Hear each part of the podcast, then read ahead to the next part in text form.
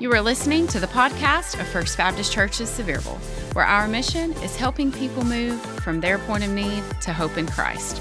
For more information about our church, head on over to severe.church.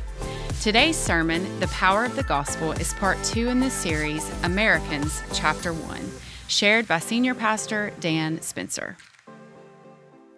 Well, we've had so much to celebrate already today, and uh, thank God for all of that. Wow, what a, what a great, great morning it's been already. I want to invite you now to find in your Bible the book of Romans, chapter 1. I started something last week, brand new from Romans 1. Uh, this is a chapter of the Bible that we may as well call Americans, chapter 1, because it's so relevant to our current situation as a nation and um, in the American church. So I'm preaching through this chapter this month, and today we're going to see the power of the gospel and why anyone would ever be ashamed by it who has been changed by it. Uh, I hope you had a great Independence Day. I certainly did with family time and hamburgers and hot dogs on the grill and fireworks in the evening to celebrate. I really enjoyed watching my little grandsons watch the fireworks, just the look on their faces, the excitement, the screams uh, as they were watching with their little patriotic t shirts from Buc-ee's. And uh, it was so much fun just watching them enjoy it with that childlike wonder. And I'll be honest, I sat there finding myself just thanking God for this time in their lives. It's a time of innocence. It's a time when they see only the good things about our nation. Uh, I thanked God for what they don't know and can't understand yet, uh, but we know, and that is all of the, uh, the ugliness, the perversion, all the problems, the division in our nation today. And, and it struck me in that moment how important it is that I step up and I do my job to help them to understand as they grow up who Jesus is and why we say that Jesus saves and what it means that, uh, that when, when we say that what you need most is Jesus. What America needs most is not another political leader or another law. What we need most is the gospel of Jesus Christ. I want them to know what that means and how that worldview really determines how you see everything else in your life. Romans 1 is going to be helpful uh, with that. So we're going to read verses 8 through 17. I'm going to make a few statements before I read that one about the Bible, one about the Apostle Paul, and one about the gospel. So, uh, first of all, when you open your Bible, understand you're opening up a book of books. It's divided into the Old Testament and the New Testament, 66 books in all that God gave to about 40 different authors over a period of about 1,500 years. Each of those authors had their own personality, their own writing style, their own experiences, and yet God miraculously, God preserved the perfection of the content of the Bible through all of the translations from language to language, as those imperfect human authors wrote it out, God per- preserved the perfection of God's word down to the individual words of it. And so when we open our Bible, we, we receive it as something that is perfectly true, completely authoritative for our lives. And that's really the only reason it makes sense to read and study a 2,000 year old letter like the book of Romans. And uh, so just wanted to make that clear. Here's a statement about the Apostle Paul. The human author of Romans that God inspired to write down these words is Paul, a real historical person who lived in the first century And when you think of Paul, think of these words important and imperfect. He was an important man, so we can respect him, but he was an imperfect man, so we can relate to him. Uh, Paul, the one God used to write down these perfect words of Scripture, uh, was a man who had his own struggles and his own issues. In fact, once he called himself the chief of sinners. So, Paul, important but imperfect. We can relate to him. And then let me say this before we read about the gospel, because we're going to read that word, gospel, three different times in this brief passage of scripture. When you read the word gospel, think good news. That's what it means. It's the good news about Jesus and all that goes with that. That, that God loved the world and sent his only son, Jesus, into the world to save us. Uh, Jesus was born of a virgin. He went to the cross. He took our sins. He died in our place. On the third day, he rose from the dead. All that happened just as it was prophesied in the Old Testament that it would happen. And Jesus now offers us salvation for all those who believe. And he calls those who believe in him to dedicate our lives to him and to follow him as his disciples. Uh, the key verse in this chapter, verse 16, has that word gospel in it. In fact, it's the theme of this chapter, of the whole book of Romans, and indeed of the whole Bible. And so I want to read verse 16. Paul writes, For I am not ashamed of the gospel of Christ, for it is the power of God to salvation for everyone who believes, for the Jew first and also for the Greek. And so uh, this is the most important thing. Paul said in another letter, 1 Corinthians chapter 15, that the gospel is of first importance. First importance. What that means is there are other things that are important, but nothing is as important as the gospel of Christ, how Jesus can change your life and all that that means. And so uh, that's of first importance. That's why when Paul was talking in this chapter about what he was going to preach when he got to Rome, he didn't say, I'm eager to preach Roman politics or Jewish rights or some other secondary issue. He said, I'm eager to preach the gospel to you. Just the good news that Jesus came to save lost sinners. And so uh, with all that behind us, let's go to verse 8, Romans 1, verse 8. We'll read through verse 14, and then we're going to focus on 15, 16, and 17. You ready? All right, you listen fast, I'll talk fast. Verse 8 Paul says to this church at Rome, First, I thank my God through Jesus Christ for you all, that your faith is spoken of throughout the whole world. Now, that's a very encouraging thing to say. Paul said, all over the world, people talk about how faithful you are to the Lord. You know what that tells me? That tells me that one local church can have a worldwide impact. And, and that's really what we try to do here at First Baptist Church. We want everybody to know about Jesus. Verse 9 he continues, For God is my witness, whom I serve with my spirit in the gospel of his Son, that without ceasing I make mention of you always in my prayers, making request, if by some means now at last I may find a way in the will of God to come to you. For I long to see you that I may impart to you some spiritual gift so that you may be established. That is, that I may be encouraged together with you by the mutual faith both of you and me. Now, I do not want you to be unaware, brethren, that I often planned to come to you, but was hindered until now, that I might have some fruit among you, just as among the other Gentiles. I am a debtor both to Greeks and to barbarians, both to wise and to unwise. And so, uh, what Paul is doing here in this section is that he's giving this church some really heartfelt encouragement. He says, I've heard about how faithful you are.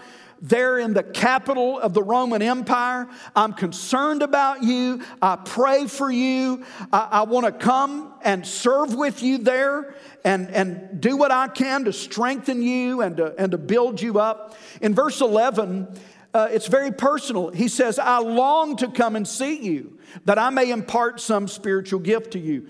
Uh, Paul's gift to the church was mainly preaching and teaching. And he said, I want to do that at the church at Rome, there in your church. Verse 13, he said, that I may have some fruit among you.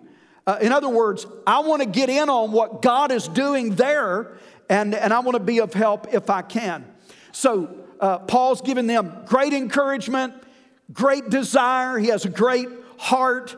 But here is the focus of Paul's message in verse 15. He writes, So, as much as is in me, I am ready to preach the gospel to you who are in Rome also. For I am not ashamed of the gospel of Christ. For it is the power of God to salvation for everyone who believes, for the Jew first and also for the Greek. For in it the righteousness of God is revealed from faith to faith. As it is written, the just shall live by faith.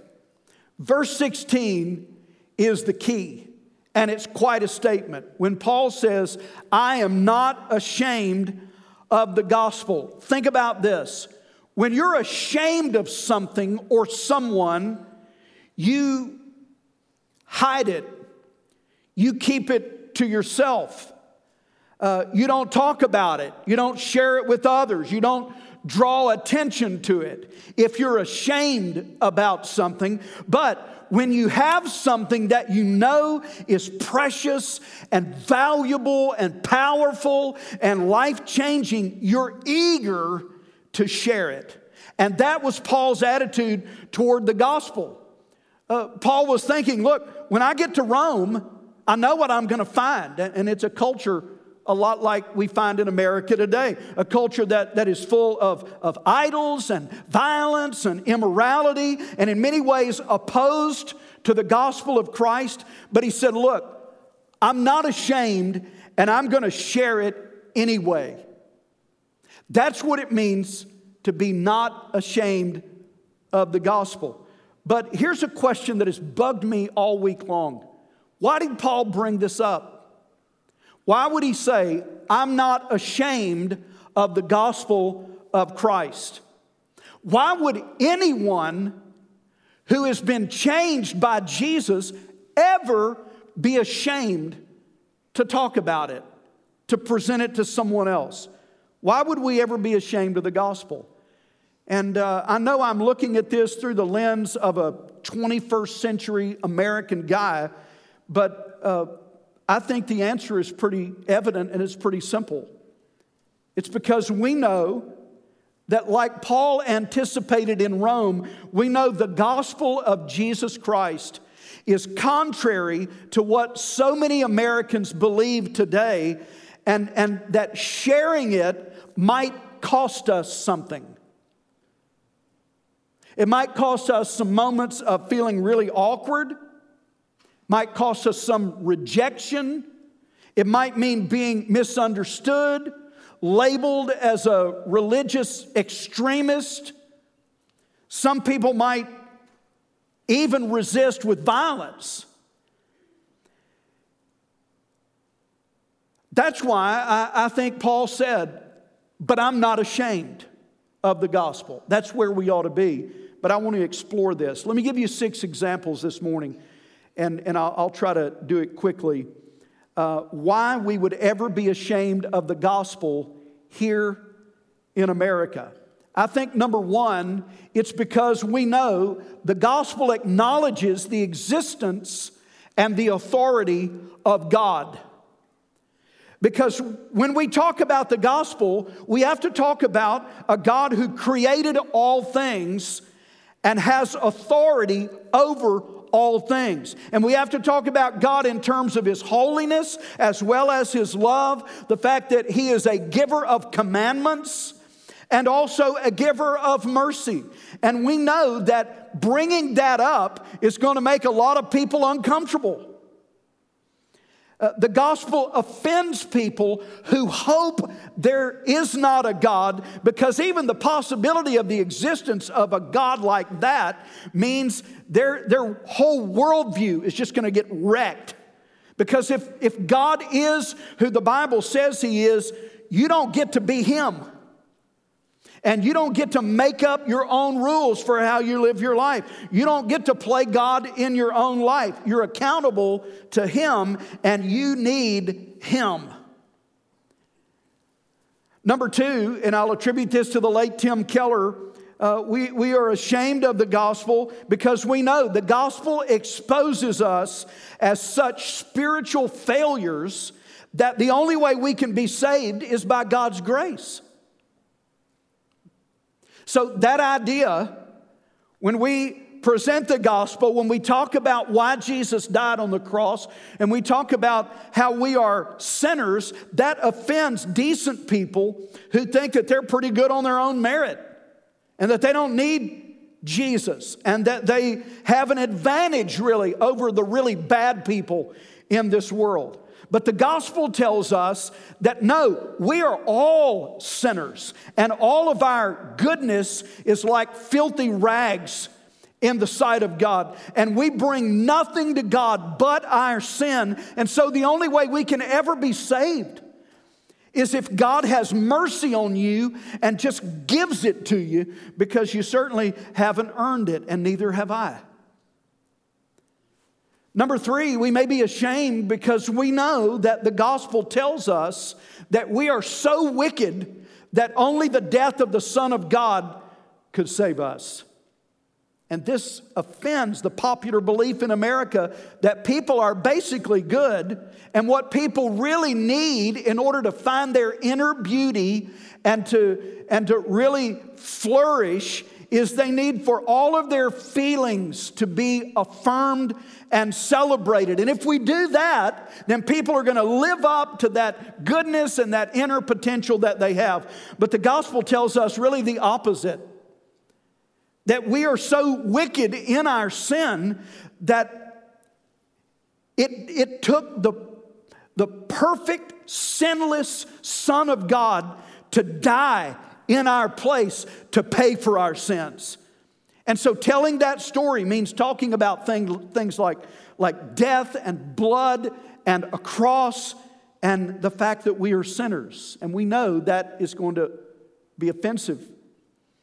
Number four, the gospel teaches us that so called good and sincere people will not automatically make it to heaven. And that offends the belief that's so prevalent in America today that any nice person can find uh, God or whatever else you want to call him in his her or her own way. But the gospel teaches us that God is the only one who can provide salvation. And if you're going to receive it, you're going to have to do it His way. And if you're determined to do it your own way without God, you will not find heaven. You will not find heaven. Instead, you will find hell.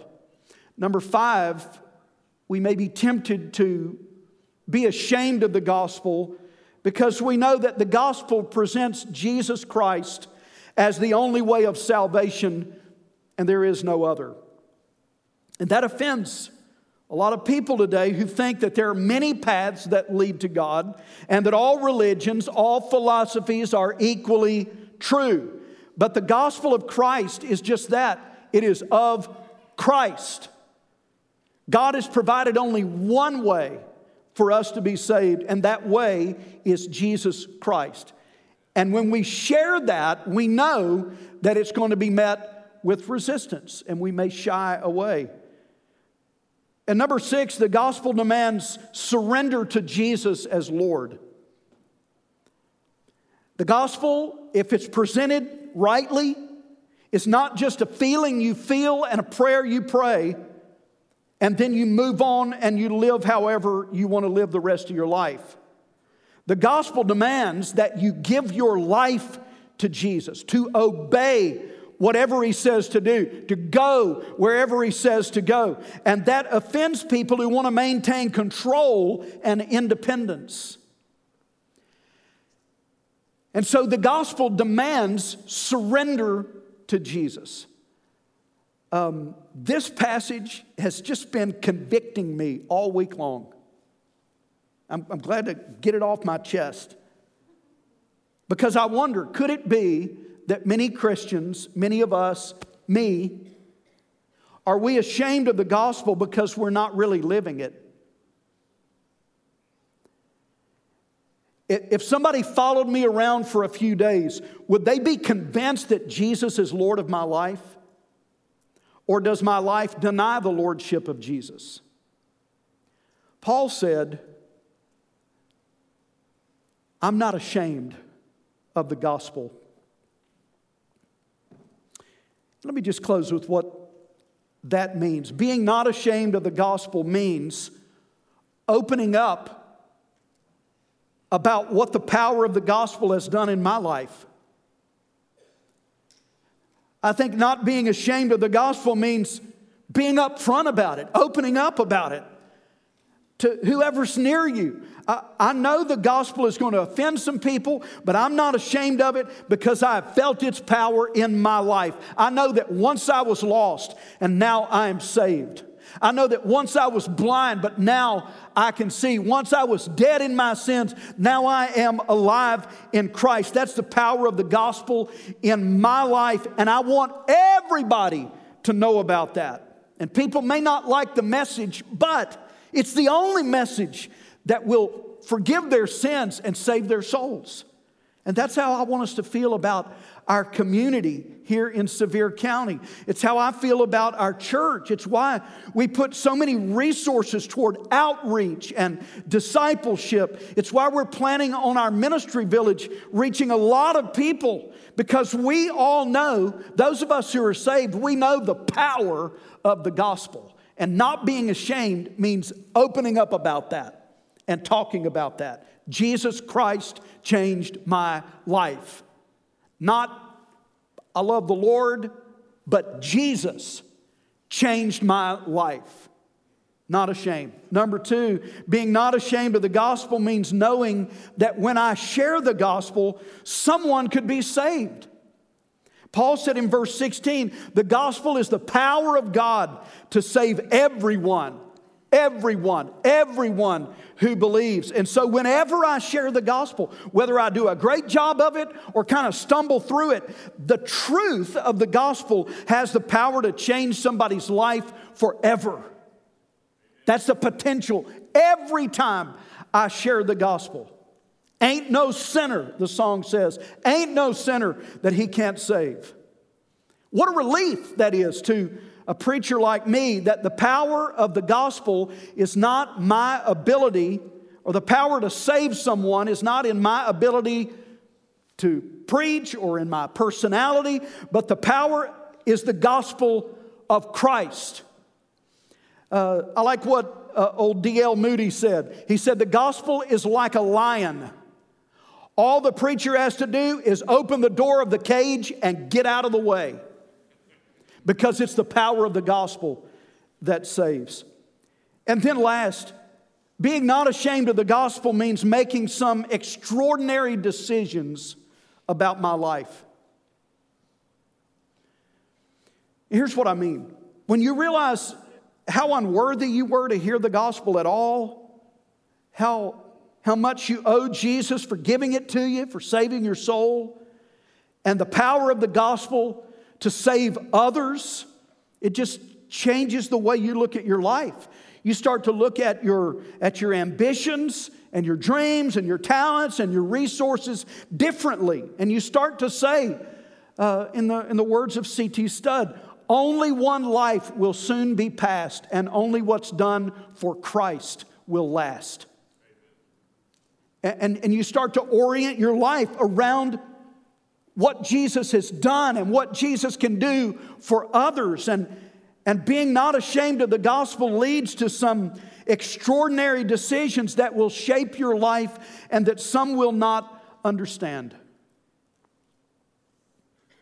to say things that others would say is crazy, to approach people that others say don't approach them, to do some things with your life and your future that others may not understand. Uh, I want to close with this story, especially for our students today. Uh, one of my heroes of the faith, I read his biography when I was in high school, is Adoniram Judson. He was the first Baptist missionary. He went to India, and uh, Adoniram Judson had fallen in love with a girl named Ann Hasseltine, And she also had a heart for the nations to get the gospel there. And so Adoniram wanted to ask her father's permission to marry her. And so he wrote him this letter. And thankfully, it's been preserved so that we can read it. So here is the letter from Adoniram Judson to his girlfriend's dad asking to marry her. Here's what he wrote I have now to ask whether you can consent to part with your daughter early next spring to see her no more in this world whether you can consent to her departure and her subjection to the hardships and sufferings of a missionary life, whether you can consent to her exposure to the dangers of the ocean, to the fatal influence of the southern climate of India, to every kind of want and distress, to degradation, insult, persecution, and perhaps a violent death. Can you consent to all this for the sake of him who left his heavenly home and died for her and for you, for the sake of perishing immortal souls, for the sake of Zion and the glory of God? Can you consent to all this in hope of soon meeting your daughter in the world of glory with the crown of righteousness brightened with the acclamations of praise which shall redound to her Savior from heathens saved through her means from eternal woe and despair? How would you dads like to get a letter like that from the boy your daughter starts dating?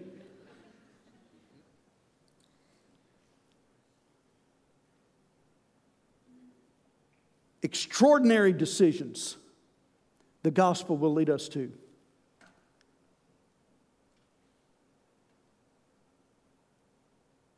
I, I, pray that that's how we feel about the gospel here in this church. That we're willing to do whatever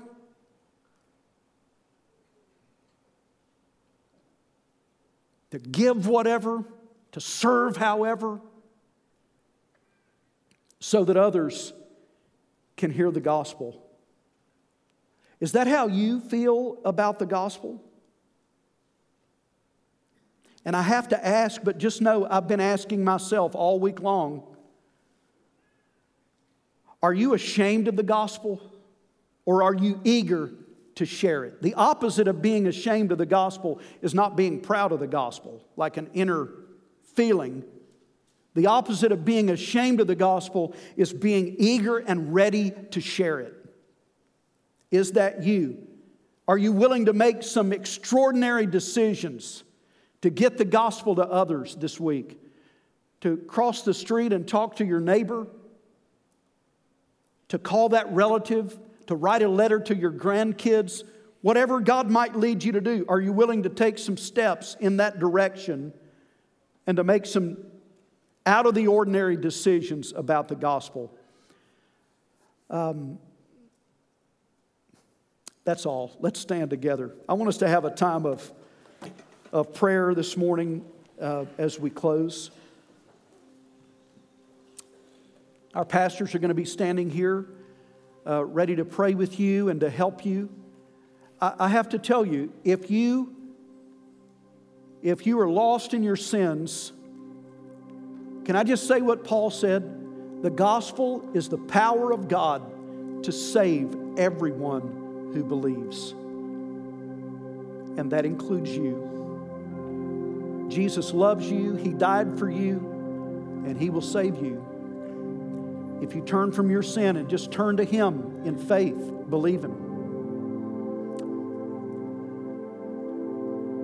In a moment, as I pray, our pastors will be standing here. Then we're going to sing. I, I want to invite you to come and, and be saved today. Let one of our pastors help you take that step of faith. If you've already made that decision, maybe at camp, maybe somewhere else, listen, don't be ashamed Don't be ashamed. Let someone know about that and be baptized like these have today. All right, let's pray together. Heavenly Father, thank you for your word. Thank you for just being clear about it. And Lord, we're all aware of how even talking about God, mentioning the name of Jesus, is sometimes received in American culture.